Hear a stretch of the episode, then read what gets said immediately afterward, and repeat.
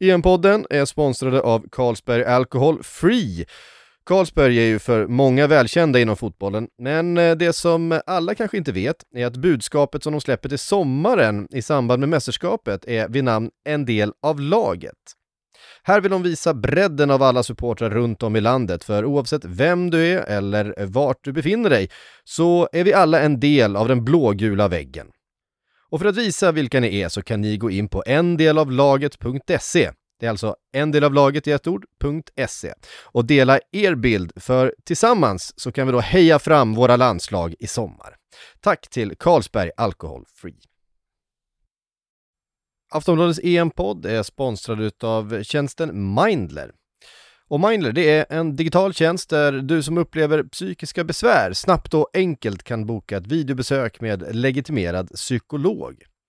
Mindler startades eh, med visionen att alla ska ha möjligheten att träffa en psykolog på lika villkor, oavsett var du bor eller vilka ekonomiska förutsättningar man har. Och med över 300 psykologer är de idag Sveriges största digitala psykologmottagning och erbjuder hjälp på över 20 olika språk. Du får själv välja vem du vill prata med för att hitta en psykolog för just dig. Hos Mindler slipper du långa väntetider och är garanterad en tid inom 24 timmar och ett besök. Det kostar 100 kronor och frikort gäller. På Mindler kan du även jobba med självhjälpsprogram, så kallade IKBT-program. De här kan du utföra på egen hand eller tillsammans med den psykologledda behandlingen och finns för olika problemområden som eh, till exempel ångest och stress. Vill du veta mer om Mindler så kan du läsa mer på deras hemsida mindler.se eller ladda ner appen för att boka ett besök. Finns där appar finns.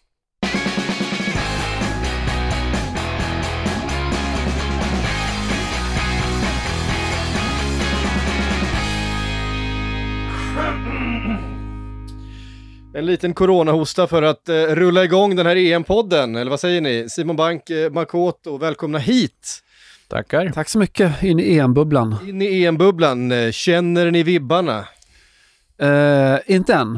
Eh, det brukar infinna sig någon gång när eh, trupperna är presenterade och man rullar iväg och det är landslagssamling och man säger hej till nära och kära. Då jävlar smäller det. ska säga att det här är inspelat några dagar före det släpps. Så att eh, är det så att det trillar in något eh, alldeles vanvettigt, Gareth Bale har brutit foten eller eh, något annat, så kommer det såklart påverka det som sägs här. Är det så vanvettigt om Bale blir skadad innan? Ja, det, är- det, det, Jag tycker ju- inte om den här diskussionen.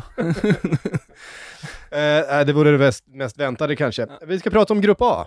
Så är det. Där finns bland annat Wales med, eh, tillsammans då med eh, Schweiz.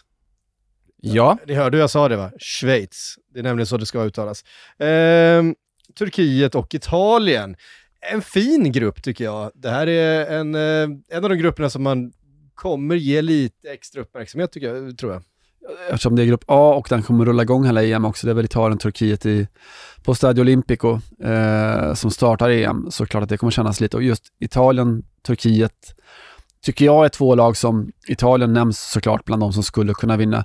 Turkiet skulle kunna vara detta EMs Grekland. Eh, jag tror inte att alla turkar tycker om liknelsen, men jag menar bara med att det skulle kunna vara ett lag som skulle kunna chocka väldigt, väldigt många och gå väldigt, väldigt långt i den här turneringen. Mm.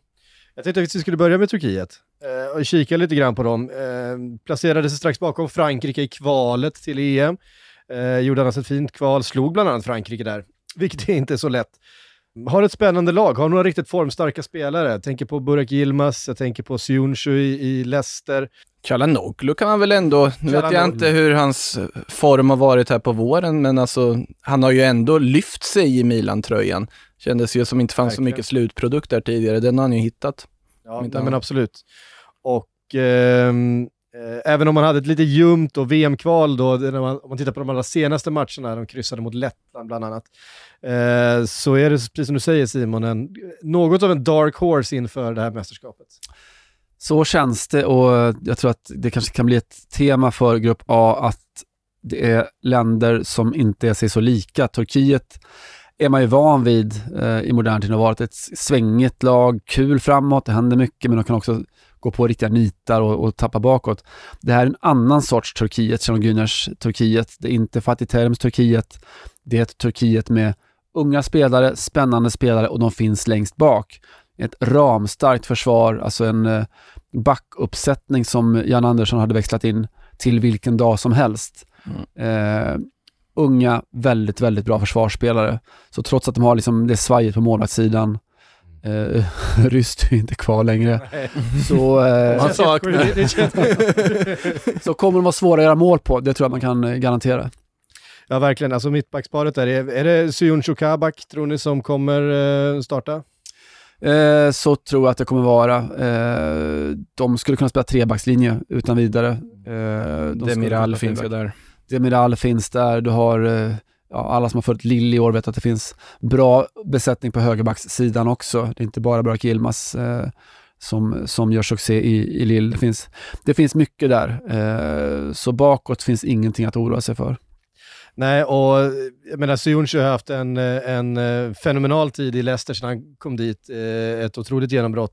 Och för, jag menar för Turkiet så skadade det ju inte att eh, Hasan Kabak fick lämna eh, Schalke under den här säsongen och fick några månader i Liverpool. Även om Liverpool har kanske inte gjort sin bästa säsong så, så det är klart att det är en miljö som har lyft honom och vi har ju sett också att hans, hans kvalitet har ju ökat under eh, den här våren. Han har ju sett ganska bra ut i, i perioder. Ja, och det är också en lite ny tid att det kommer turkiska försvarsspelare av hög kvalitet som går ut i de stora ligorna i Europa och gör det så pass bra. Syuncu har ju varit, alltså i perioder, en av Premier Leagues absolut bästa Verkligen. mittbackar och gå in och ta, axla den manteln efter Harry Maguire, eh, det kräver både liksom psykologi och fysik och, och, och alltihopa och det, det har han bevisligen i, i överflöd. Onekligen. Och, och som du säger, framåt. Vi har ju pratat för lite om Burak Yilmaz under, under åren, under hela hans karriär egentligen. För Under århundradet. ja, och för det är ju århundradet i stort sett som har eh, varit hans eh, karriär. Han har ju alltid gjort mål. Mm. Han öser ju alltid in mål, vart han än är. I både klubblag och landslag. Men det finns ju någon form av late bloomer-känsla på det han gör i Lill nu är ju något annat än det han gjorde tidigare. Absolut, han kunde göra mål tidigare. Men nu är han ju en av alltså, ligans absolut bästa strikers som man tittar på förra säsongen. Så han har ju lyft sig i väldigt, han är ju 35 nu liksom, och han har lyft sig i en väldigt sen ålder. Ja, det, vi, vi pratade om det lite för, före inspelning här om Burak Yilmaz, borde inte han liksom gått till en ännu större liga, en ännu större klubbadress och borde han inte vara het nu och kan Lille behålla honom och sådär. Och sen slår det en ju att, jo, fast han är ju 35, Mm. eh, så det, det går ju inte, men man får ju lyfta på hatten åt, åt Lilles hela eh, sportsliga verksamhet och deras scouting och deras insikt om, det behöver inte vara de sexigaste namnen, utan du kan plocka in spelare som bara passar i, i modellen och i tankesättet och, och sättet att spela fotboll på. Och där har de prickat 100 av 100. Ut med Nicolas Pepe för, var det 900 miljoner till Arsenal. Och så får in Burak Yilmaz. Det låter ju inte som ett uppköp direkt, men det har det varit. Alltså onekligen och eh, det känns också som det här har potential att bli hans mästerskap. Är ni med på, han, är, han är 35, det kanske är hans sista mästerskap, han är i sin livsform eh, och han kommer, bli, eh, han kommer bli livsfarlig i den här gruppen tror jag. Det, eh, ska man in med någonting så... Han blir ju viktig om inte annat. Alltså man tittar på de andra lagdelarna, vi har inte nämnt mittfältet riktigt förutom Chalanoglu, men Yazici i Lille har ju också varit helt strålande. Det är också ett superfynd de har gjort där. Vi har ju Enes, eller Ynder, menar jag naturligtvis, som också han, han har ju pratat om ett tag. Ja. Eh, men det är ju Burak Yilmaz som måste göra målen där framme, så det är en väldig press på honom också för Enes Ynal som är där bakom. Ja, det är ju en medioker anfallare verkligen. Förstår inte vad Getafe gjorde när de plockade in Tossen honom. är inte med. Ja, just det, Tossen ja. Ja. Nej, han är ju inte heller med antagligen då. Vi får väl se hur det blir med trupperna.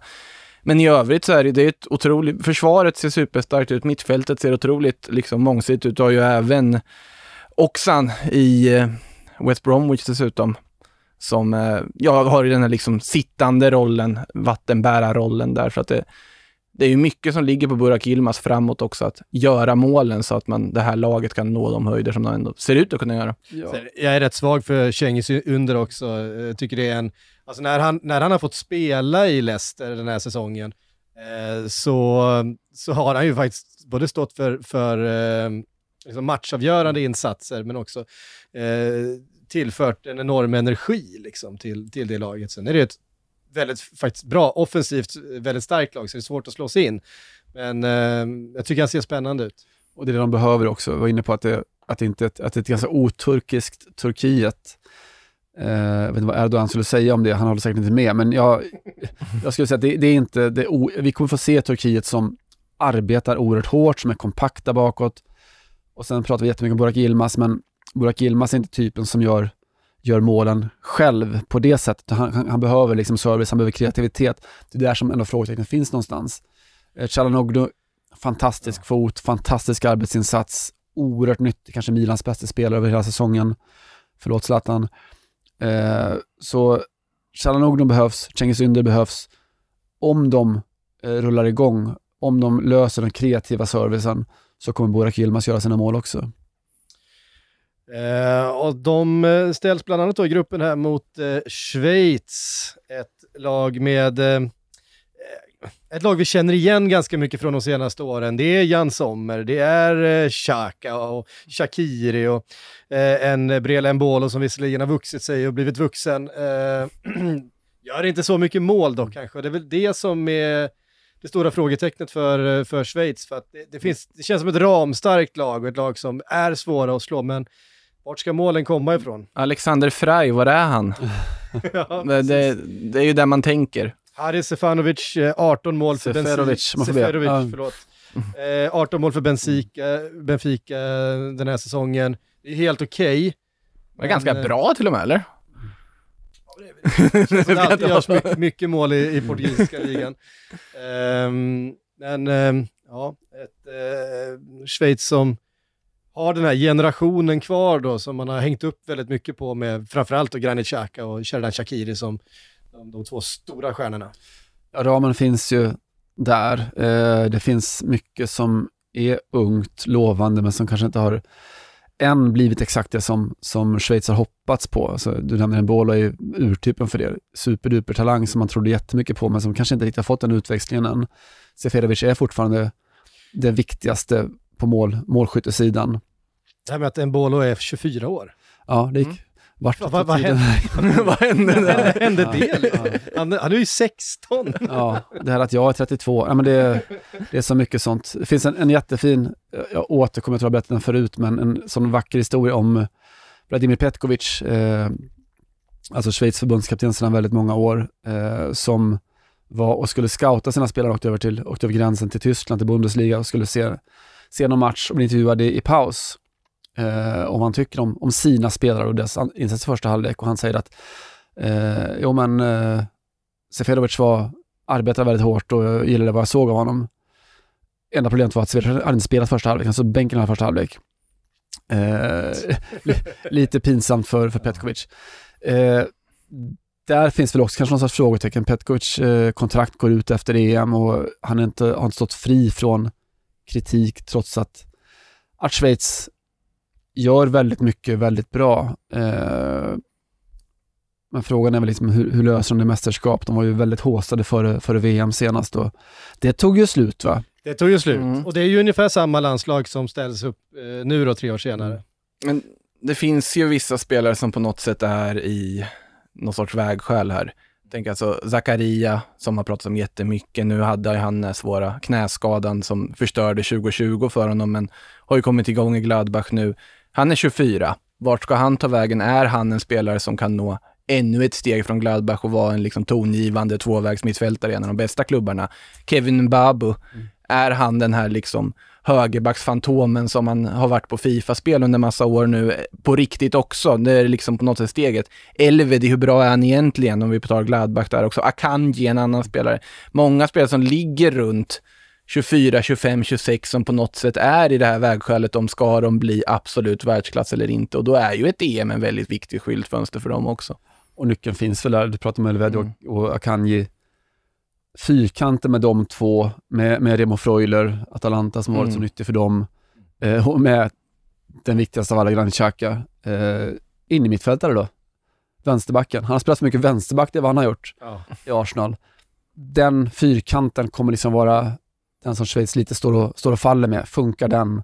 Är de starka nog? Är de kompakta nog? Så kommer Schweiz vara ett väldigt svårt lag att, att slå i alla fall. Ja, sen är de ju rätt beroende av att det finns en, en uh, Sheridan Shakiri som också gör det kreativa som står för, som avgör matcherna med sin fina fot. Han har inte spelat speciellt mycket fotboll i år. Eh, jämfört med då för tre år sedan han spelade hela tiden då för Stoke. Mm. Och även om det var ett sämre lag så kom han i en annan matchform. De inhoppen han har gjort för Liverpool under, under våren har sett ganska kantiga yxiga ut. Han har inte bolltouchen. Vi såg honom bara nu här om helgen slå bort enkla mm. passningar med sin vänsterfot med tid. Det var någonting som man liksom bara aldrig såg tidigare. Eh, de behöver få igång en Shakiri i den här matchvinnarformen om de ska mm. eh, ta sig vidare från den här gruppen, för det här är ju en svår grupp. Om den albanska örnen ska flyga. Eh, visst, visst är det så, för kreativitetens skull så, så är han ju oerhört viktig för dem och det är ingen som riktigt vet var han står någonstans. Och så är det för många spelare. Det har liksom varit men det har varit eh, covid-skandaler på vissa, det är Granit Xhaka som spelar vänsterback i Arsenal, det är Shakiri som sitter på bänken i bästa fall liksom i Liverpool och får 7, 8, 9 minuter i matcherna. Mm. Så jättemycket frågetecken. Eh, mycket kapacitet, eh, mycket potential, men också väldigt mycket frågetecken. Som är inte haft sin bästa säsong heller. Så svårt att riktigt ringa in och rama in Schweiz 2021. Ja. Men vi kan ju konstatera... Tuff, tuff grupp här också. Det, det känns mm. som att de kan få det, få det kämpigt här faktiskt. Ja, men det är ett lag som, alltså, var det i höstas i Nations League när de körde över Tyskland, eh, spelade oavgjort 3-3, men, men det var klart bättre än Tyskland med sitt pressspel och intensiva och frenetiska och allt det där. Men kan de göra det on a wet and rainy night? Eh, vi får se, vi får se, jättesvårt att säga. Och det är ju lite där också som, man kände ju det när Shakiri och Stoke dök upp. Är det här vi kommer in på den klassiska CL-spaningen som alla gör? Hur många spelare från Stokes nedflyttade lag från 2018 finns med här? Vi har kommit upp i en nu här då, med Shakiri. Får ta det i varje grupp för att liksom räkna ut hur många. Det är ju många säkert. Alldeles strax ska vi vidare till eh, Italien och Wales, men eh, först några ord från våran sponsor. Sportbladets EM-podd sponsrad utav Unibet. Och för att eh, ta fram ett riktigt eh, fläskigt bett så har vi tagit hjälp av Sportbladets spelsajts expert Steven Lee Holmdahl. Välkommen hit! Ja, tack Patrik, tjena tjena! Eh, känns tryggt att ringa upp en riktig expert när man måste plocka fram något, något så här tungt. Vi har ju tittat på Grupp A den här veckan. Har du hittat något kul spel just här? Ja, absolut. Jag tycker att eh, eh, jag har spelat Italien som turneringsvinnare till 13 gånger pengarna. Eh, jag tycker att de är lite underskattade, framförallt med tanke på att de kommer få spela på hemmaplan genom hela gruppspelet som är överkomligt med motstånd som Schweiz, Wales och Turkiet. Och sen eh, om man får spåna lite så blir det Ukraina i åttondelsfinalen troligen om de vinner, om Italien vinner sin grupp. Och sen efter det är det ju bara ett par matcher kvar till guldet. Så eh, centrallinjen i Italien ser ändå helt okej ut och om eh, Ciro Immobile fortsätter att göra lika mycket mål som han har gjort för Lazio i Serie A så kan det bli riktigt spännande tror jag. Mm, ja men det är riktigt, eh, riktigt spännande spel faktiskt. I Italien är det många som följer. Ja. Eh, och det här spelet hittar man, hittar man såklart då på unibet.se. Och kom ihåg att du måste vara 18 år för att spela och är det så att du eller någon i din närhet spelar lite för mycket så kan man gå in på spelpaus.se och läsa mer om spelberoende och hur man pausar sitt spelande.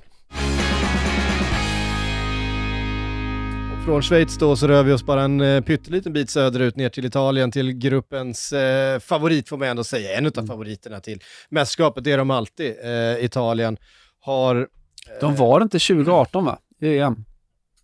Nej, det var de inte. eh, då, då fick de, de inte där. vara med. ja, just det, det var de inte. Ut, ut, utslagna av ett blågult lag va? Ja, Schweiz. Jakob Johansson. eh, ja. Eh, med ett, eh, Italien då under Mancini som har eh, roterat ganska mycket spelare under de senaste åren. Eh, gäspade sig ju genom kvalet där, 10 raka segrar, 37-4 i målskillnad och roterade på olika uppställningar när det gäller i stort sett alla positioner. Finns såklart i ett, i ett, land som Italien, ett lag som Italien, all erfarenhet i världen. Du skulle kan ställa upp med Bonucci och Chiellini där bak om du verkligen vill, vill ha eh, rutin, men du kan också ställa upp med, med helt annat om du vill ha eh, mer fart och fläkt. Och, eh, det, är, det, är, det är svårt att läsa av vilk, hur han kommer eh, göra med det här i Italien faktiskt. Ja, vi kan, vi, om vi har ingången just Sveriges bragd på San Siro, det kan vara för att det är kul men också för att det har en oerhörd bäring på var Italien befinner sig nu. De var ju så trötta på Ventura. Eh, det var så oerhört mycket kritik på det mot det italienska laget såklart som, som missade ett mästerskap, som inte spelat mästerskap på fem år. Eh, det är inte värdigt Italien. Och alltså, all ironi i världen att i Sverige det året så, så var det AIK som gick och vann, vann SM-guld med Ventura-fotboll under Rickard Norling eh, medan Sverige gick och slog ut Venturas Italien. Det Italien finns ju inte längre. Vi sa att Turkiet var ett oturkiskt Turkiet eh, 2021 så är Italien ett väldigt oitalienskt Italien också ju. Eh, det är inte liksom Juventus-blocket där bak. Eh, det är inte spelare med 30 år på nacken och 5000 Champions League-matcher under bältet. Det här är ungt, det är spännande, det är fartfyllt. Kollar man på liksom ett mittfält med, ja, vad har vi? Det är Barella, Barella och det är Verratti, Jorginho. Eh, Det är, liksom, det, är, det, är, det är ett spanskt in i mittfält. Det är liksom små killar, inte fys, det är fart, det är fläkt, det är teknik, det är geometri, alla de sakerna. Så att det, är, det är nya tider i världsfotbollen. Eh, Det ser så mycket fina fotbollsspelare. Hur tror ni att Mancini tänker när han ska, när han ska ställa upp det här? Det är ju det är så otroligt svårt att veta när du har väldigt mycket, väldigt bra spelare, kanske inte den här absoluta, absoluta toppnivå. Ja, Verratti undantaget och han skulle jag ju säga är absolut toppnivå.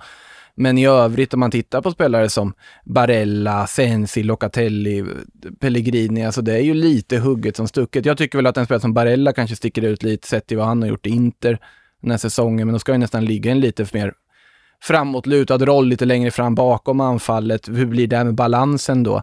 Det är ju väldigt många olika parametrar som Mancini måste ha i åtanke. Vilka kommer han sätta i försvaret? Spelar han det gamla gardet där med Chiellini och eh, Bonucci och så vidare? Eller är det Bastoni som får chansen? För, Acerbi, ja. ja, Acerbi har vi ju också som väl inte är så ung, eller? Nej, han är ju 33, Acerbi, men känns som att han nyss kom in i landslaget för att det har varit så omöjligt. Eh, så att nej, men det är, det är intressant. Det är bara att titta på deras startelva för som att det här är Italien som kommer vilja spela matcher och inte, inte bara vinna dem, utan spela jättemycket alternativ. Sagnolo som går med sitt korsband och Mancini liksom beredd att vänta på honom Mm. ända in i truppresentationen i princip. Eh, högsta nivån är jag sagt orolig för och lägsta nivån, eh, det är ändå Italien. Det är fortfarande Italien med ita- italiensk fostrade spelare så att de kommer kunna göra sitt taktiska, taktiska arbete också. Eh, och sen ska man ge Mancini, Mancini är en, en vinnare. Han är, alltså om det är mycket spelare som, eller mycket men i alla fall några spelare som kommer vara i princip provinsspelare i själ och hjärta som kommer in och kommer ha viktiga roller, Belotti till exempel då, Mm. eh, så är Mancini inte det. Han är ju en, en av de stora på, på alla sätt, en, en äkta gentleman, en äkta mister som har spelat de stora matcherna, som har vunnit de stora matcherna och som tränare har, har vunnit i princip allt, överallt han har varit. Det är ju en intressant också, för jag tänker på just i och med att de missade förra mästerskapet, en spelare som Insigne. Han har ju varit med i gamet länge, men har ju ingen så här, mästerskapskopplat minne av honom. Nej. För att det är väldigt många spelare, som Acerbi är också ett exempel egentligen, Berardi är en annan så här, spelare som man har sett på hög Serie A-nivå väldigt många år, tänkt att de här är väldigt bra. De har varit italienska landslagsspelare i många år, men man har ingenting kopplat till ett mästerskap för de har inte stuckit ut där. Det är en väldigt stor chans och liksom viktig chans för dem också. En spelare som Insigne är ju, det är ju A och O för honom att få, få ett bra mästerskap här. Så att eh, det är väldigt spännande i Italien, men det kan ju också gå det har ju gått så pass bra i kvalet man tänker att det kan gå katastrofalt nu väl när det börjar också. Det är ju det som är skärmen med ett mästerskap, att det kan bli torsk mot Turkiet, ett eh, liksom hastigt kryss mot Wales och sen liksom kravla sig vidare vid en tredje plats och sen åka ur. Man vet inte. Och det är ju det som är skärmen in, inför ett mästerskap också. Ja, och det är kul att prata om Makoto i- tidigare här om, om spelare som, som är liksom redo för att ta nästa steg. Mm. Och i Italien känns det som att det är väldigt många spelare som, som skulle kunna ta ett sånt nästa steg. Alltså Chiesa då som har, har liksom Ja. tagit ett steg i Juventus, i ett, ett dysfunktionellt Juventus på många sätt, men så fått en jättestor viktig roll där. Mm. Eh, som gjort det bra, som har fått de här Champions League-matcherna. Vad kommer härnäst då? Jo, men det är väl att göra det bra för Italien också. Eh, de har många alternativ, de har jättemånga alternativ. Det finns ett par, nu är Verratti trasig nu när vi spelar in det här. Eh, skulle liksom en till av de två där inne skulle Skulle Verratti inte bli hel i tid, skulle Jorginho gå sönder, gud förbjude, då har vi ett stort frågetecken. Då, då, då är det illa, men på nästan alla andra positioner så, så, eh, så kommer det kunna fungera ändå. Eh, Donnarumma såklart får också gärna vara, vara hel. Det kommer han ju vara. Det kommer han ju vara. Eh, framåt då, vem är det som ska göra alla målen? Är det Immobile? Giro Immobile. Nej men där är ju också samma sak. Alltså att vi minns Vieri, Inzaghi och, liksom, och så vidare från förr Vi med... minns också Graziano Jo, Pelle och Eder. Gör vi det? Alltså gör vi det på samma sätt? Alltså, Ja.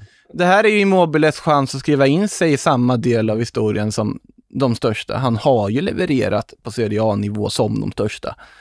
Men han måste ju göra det på något sätt i den blåa tröjan också. Och det här är ju... Han har hunnit fylla 31. Ja, jag tjuvläste.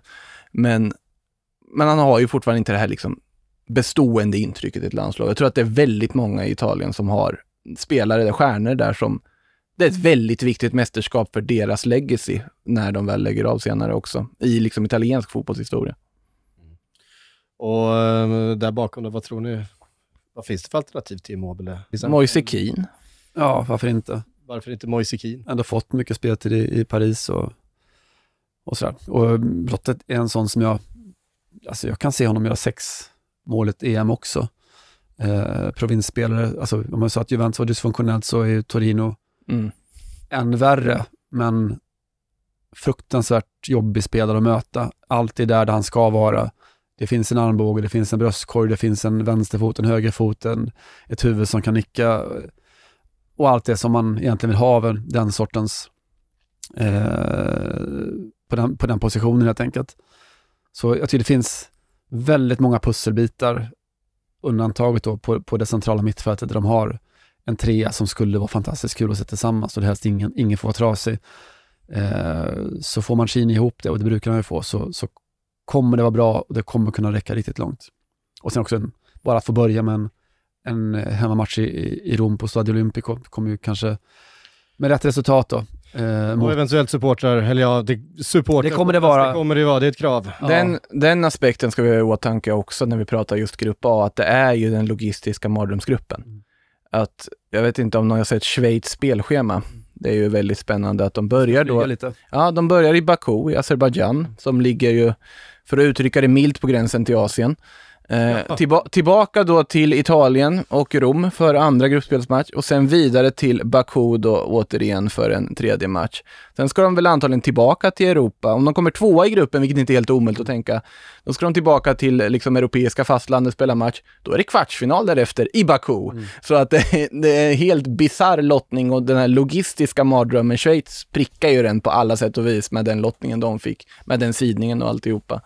Att få de här tur och returresorna är ju total mardröm. kommer vara en fin historia också. Det kommer inte missas av, av Corriere, dello Sport att Cengiz Ynder kommer till Stadio Olimpico och ska möta Italien. Eh, det kommer det göras en del av.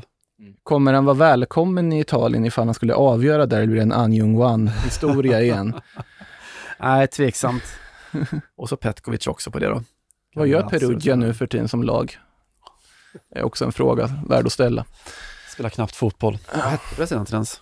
Jag minns inte, men det var, det var stökigt i alla fall. Det finns stories i alla fall.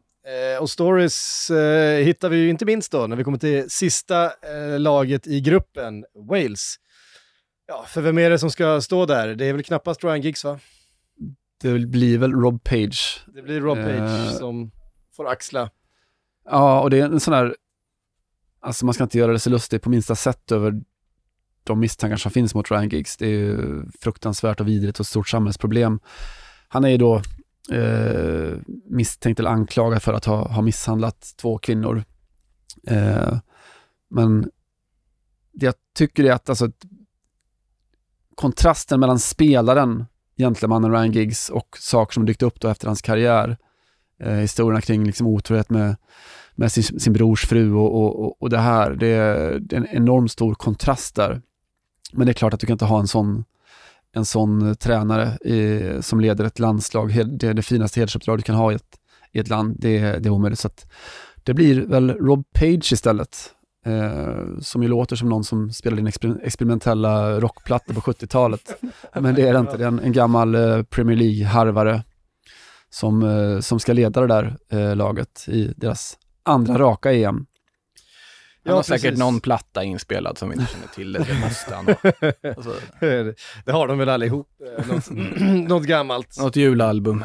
Eh, stoppade in några bollar i slutet på 80-talet och fick man släppa sig en singel. Ja, ja. Eh, skulle man ha. Eh, men det är såklart ett Wales som eh, vilar oerhört mycket på några få spelare. Det, det är Gareth Bale som ju brinner för det här laget. Och golf. Eh, och golf. Ja. Det, är, det är ju faktiskt Wales som är på första plats va? Ja, inte Tottenham före. Eh, jag tror det är, det är hårfint. Har det dykt upp någon ny flagga? Jag vet inte om ni har gjort det. Ehm, men ett, eh, ett Gareth Bale som ju haft för vana att bära det här Wales i tid och otid på sina axlar. En Aaron Ramsey som såklart är en, är en kvalitetsspelare men som har varit oerhört mycket skadad. Ehm, vad vet vi om hans fysiska status eh, just nu? Vet man någonsin någonting om Aaron Ramseys fysiska status? Det man vet är väl att Juventus kanske inte tycker det var den bästa free transfern de har gjort i klubbens historia direkt, men det kan man ju säga om ganska många affärer den klubben gjort senare år.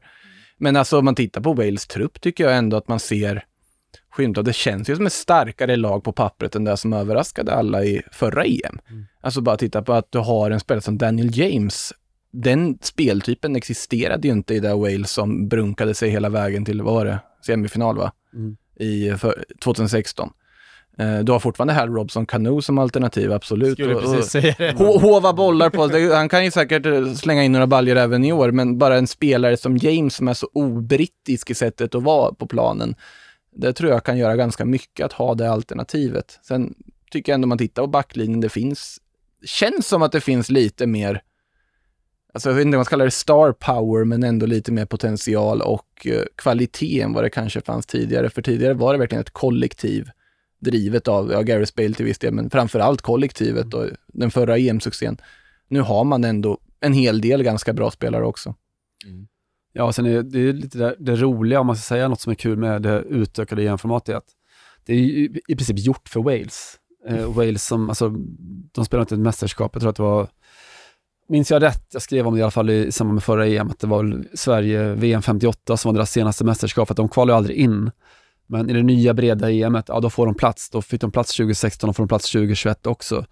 Eh, och det är ju lite kul för att det var ett väldigt charmigt lag för fem år sedan. Eh, och det är ett kul lag att följa i, i år också. Inte minst de tre där framme då med Harold Wilson som väl du har koll på Patrik. Eh, med, med James, eh, som jag tycker är lite av en Josefin Ökvist. Om han, någon ställer honom rätt och säger spring så går det bra. Ja, Står han lite, vrider han sig 10 grader åt fel håll så kan han lika gärna springa ut över sidlinjen med bollen. Men han har farten och det kan passa ganska bra i en, i en grupp där Wales i alla fall inte förväntas att styra matcher utan det kommer kanske bli lite kontringar. Och att då ha Bale eh, och, och, och James på varsin kant, det är inte illa. Nej, och ehm, Harry Wilson som framförallt lever ju väldigt mycket på sitt tillslag. Han har eh, ett ot- otroligt distansskott.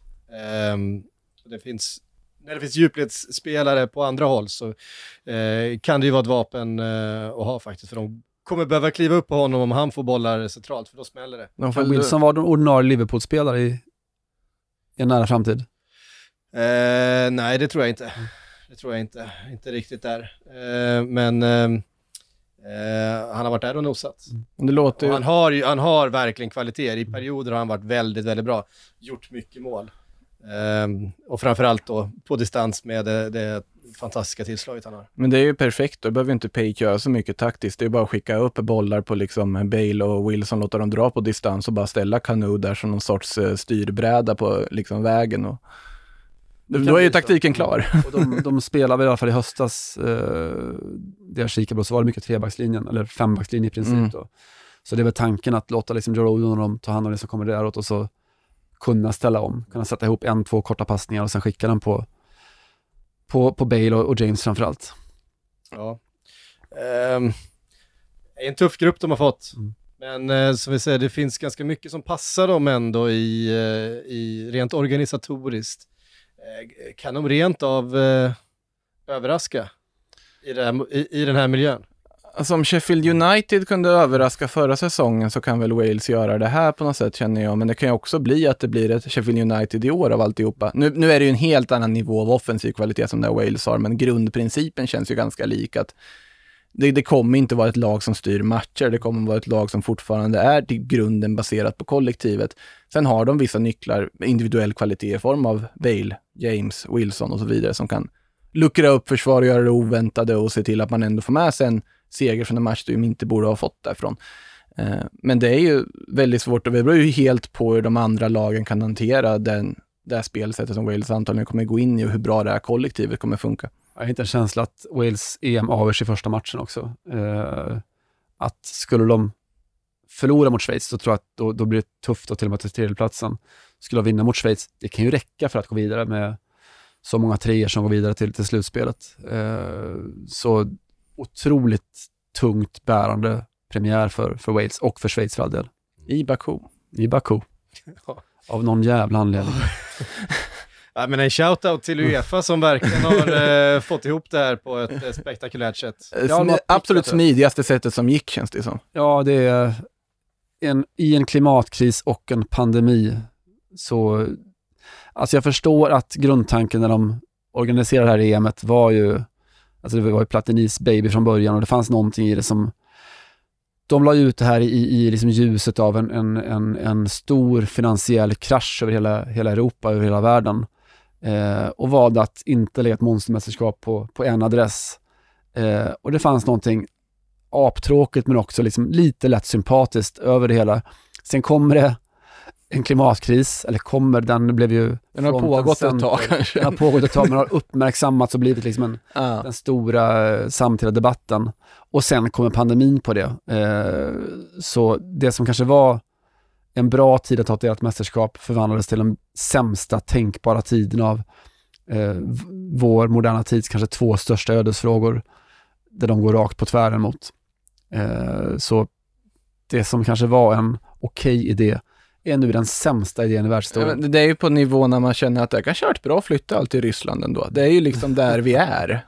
Så- Så illa är ju idén. Att, Skicka in Sputnik i varenda människa och så kör vi. ja men typ. Precis. Eh, ligger de söm- sömnlösa på nätterna över det här? Känner ni? Spontant att det är... Uefa. Jag tror inte att det ligger för dem. Jag tror att de är lite som, vad var det Ebbe Karlsson sa, de är inte i ångerbranschen. Nej, det är de här, eh, sannerligen inte. Vi tittar på grupp A då, ni måste tippa. Aj då. Det måste man ju göra i sådana här sammanhang va. Eh, och då inser vi ju alla att nu är inte ens trupperna uttagna när vi sitter här och spekulerar, men med det vi har pratat om, hur, hur eh, tippar ni den här grupp A? Ehm, Alltså grundtanken måste ju ändå vara att ha Italien som etta. Jag tycker det är så tråkigt att tippa EM-grupper, så mästerskapsgrupper, för att det blir ju alltid så att man förlorar så mycket på att chansa på de här liksom floppar. Det kommer ju alltid något topplag som floppar. Men ingen kommer ta en seriöst om man säger att Italien kommer trea i den här gruppen. Det, det liksom finns inte. Så man får ju på något sätt bara slentrianmässigt slänga in Italien som etta, för att de har det bästa laget, de borde vara etta.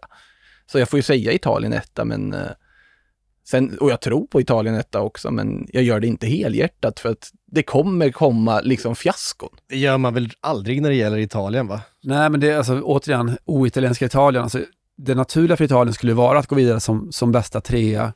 Eh, och sen eh, så uppstår det någon sorts ja, dopingskandal, finansiell skandal, eh, sexskandal eller någonting som får alla att hata dem. Eh, och sen så står de där med någon sorts pokal i handen på slutet. Det är så som Italien brukar rulla. Men ett oitalienskt Italien, jag tror också som Makot att de, de tar hem gruppen. Eh, Turkiet tvåa och sen så avgör då tredjeplatsfinalen i första omgången mellan, mellan Schweiz och, och Wales, vilka som går vidare. Eh, för det tror jag att man, man kan göra som, eller det, det är svårare att åka ut som trean och gå vidare. Så, eh, och då säger jag nog trots allt att det kanske är Schweiz som tar den tredje.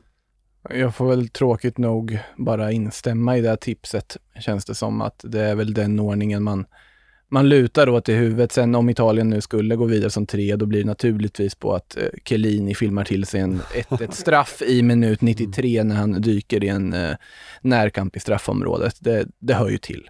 Och det, det gillar man ju till viss del också. Jag, jag gillar Chiellini. Eh, men ja, Italien, Turkiet, Schweiz, Wales. Ja, där har ni det.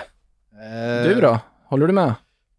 Nej, men jag, jag, jag lyssnar ju på er som experter. Eh, Jag, eh, Du, har inget- du vågar jag, inte. Jag vågar inte säga emot här. Alltså jag, eh, jag är lite inne på också att jag tror Turkiet blir, eh, blir giftiga alltså. Och det är ju den där, hade det varit en annan lottning, hade Turkiet fått eh, något lite enklare än Italien i Rom, eh, som första match, säg att de hade fått Schweiz i Baku, så tror jag att eh, det hade varit en, en ansvar. Den här öppningsmatcherna kommer bli oerhört avgörande, för att det, det påverkar ju så mycket hur man ställer upp i nästa match, vad, vilket, vilket resultat man måste spela på så att säga. Eh, sen så vet vi att det, det, det är många lag som går vidare till nästa, nästa runda. Det räcker ju i de flesta fall med att komma tre. Sen vill man ändå slänga in ett varningstecken för att det inte är ett Turkiet med 28 Galatasaray-spelare i truppen. Att det inte är Semi Sentürk som kommer liksom dyka upp och alla bara oj, vem är det här? Som nickar in bollar och så vidare. Utan det är Turkiet med spelare vi faktiskt vet om vilka de är. Det är en varningssignal på ren magkänsla att det kan gå katastrofalt. Bara för att det inte är det Turkiet vi, som brukar överraska. Och, vad? Det, det, som sagt, mästerskapstippning det är bara ren magkänsla för mig. Så att det kommer vara lite logik. Och Turkiet är ett lag som har ändå två stycken mästerskapsmedaljer på 2000-talet. Det är lätt att glömma bort det. Man tänker att de är fortfarande Mm. en stor outsider, men de, de kan saker. Jag är mest nyfiken på vem är det här mästerskapet, Hakan Şükür, vem är det som Exakt. om tio år är i exil i USA och persona non grata i hela Turkiet och förföljd av, av sin egen regering. Eh, frågetecken på den, än så länge.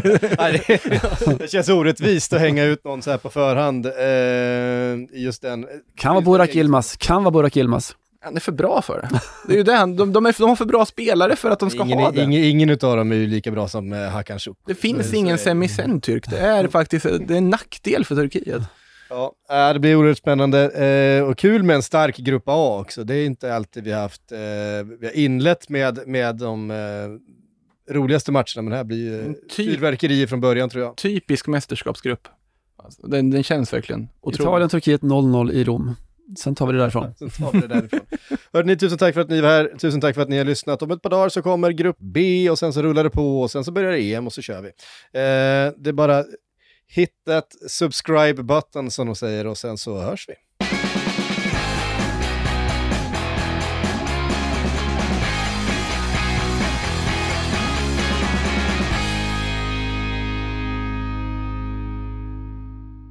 Du har lyssnat på en podcast från Aftonbladet. Ansvarig utgivare är Lena K Samuelsson.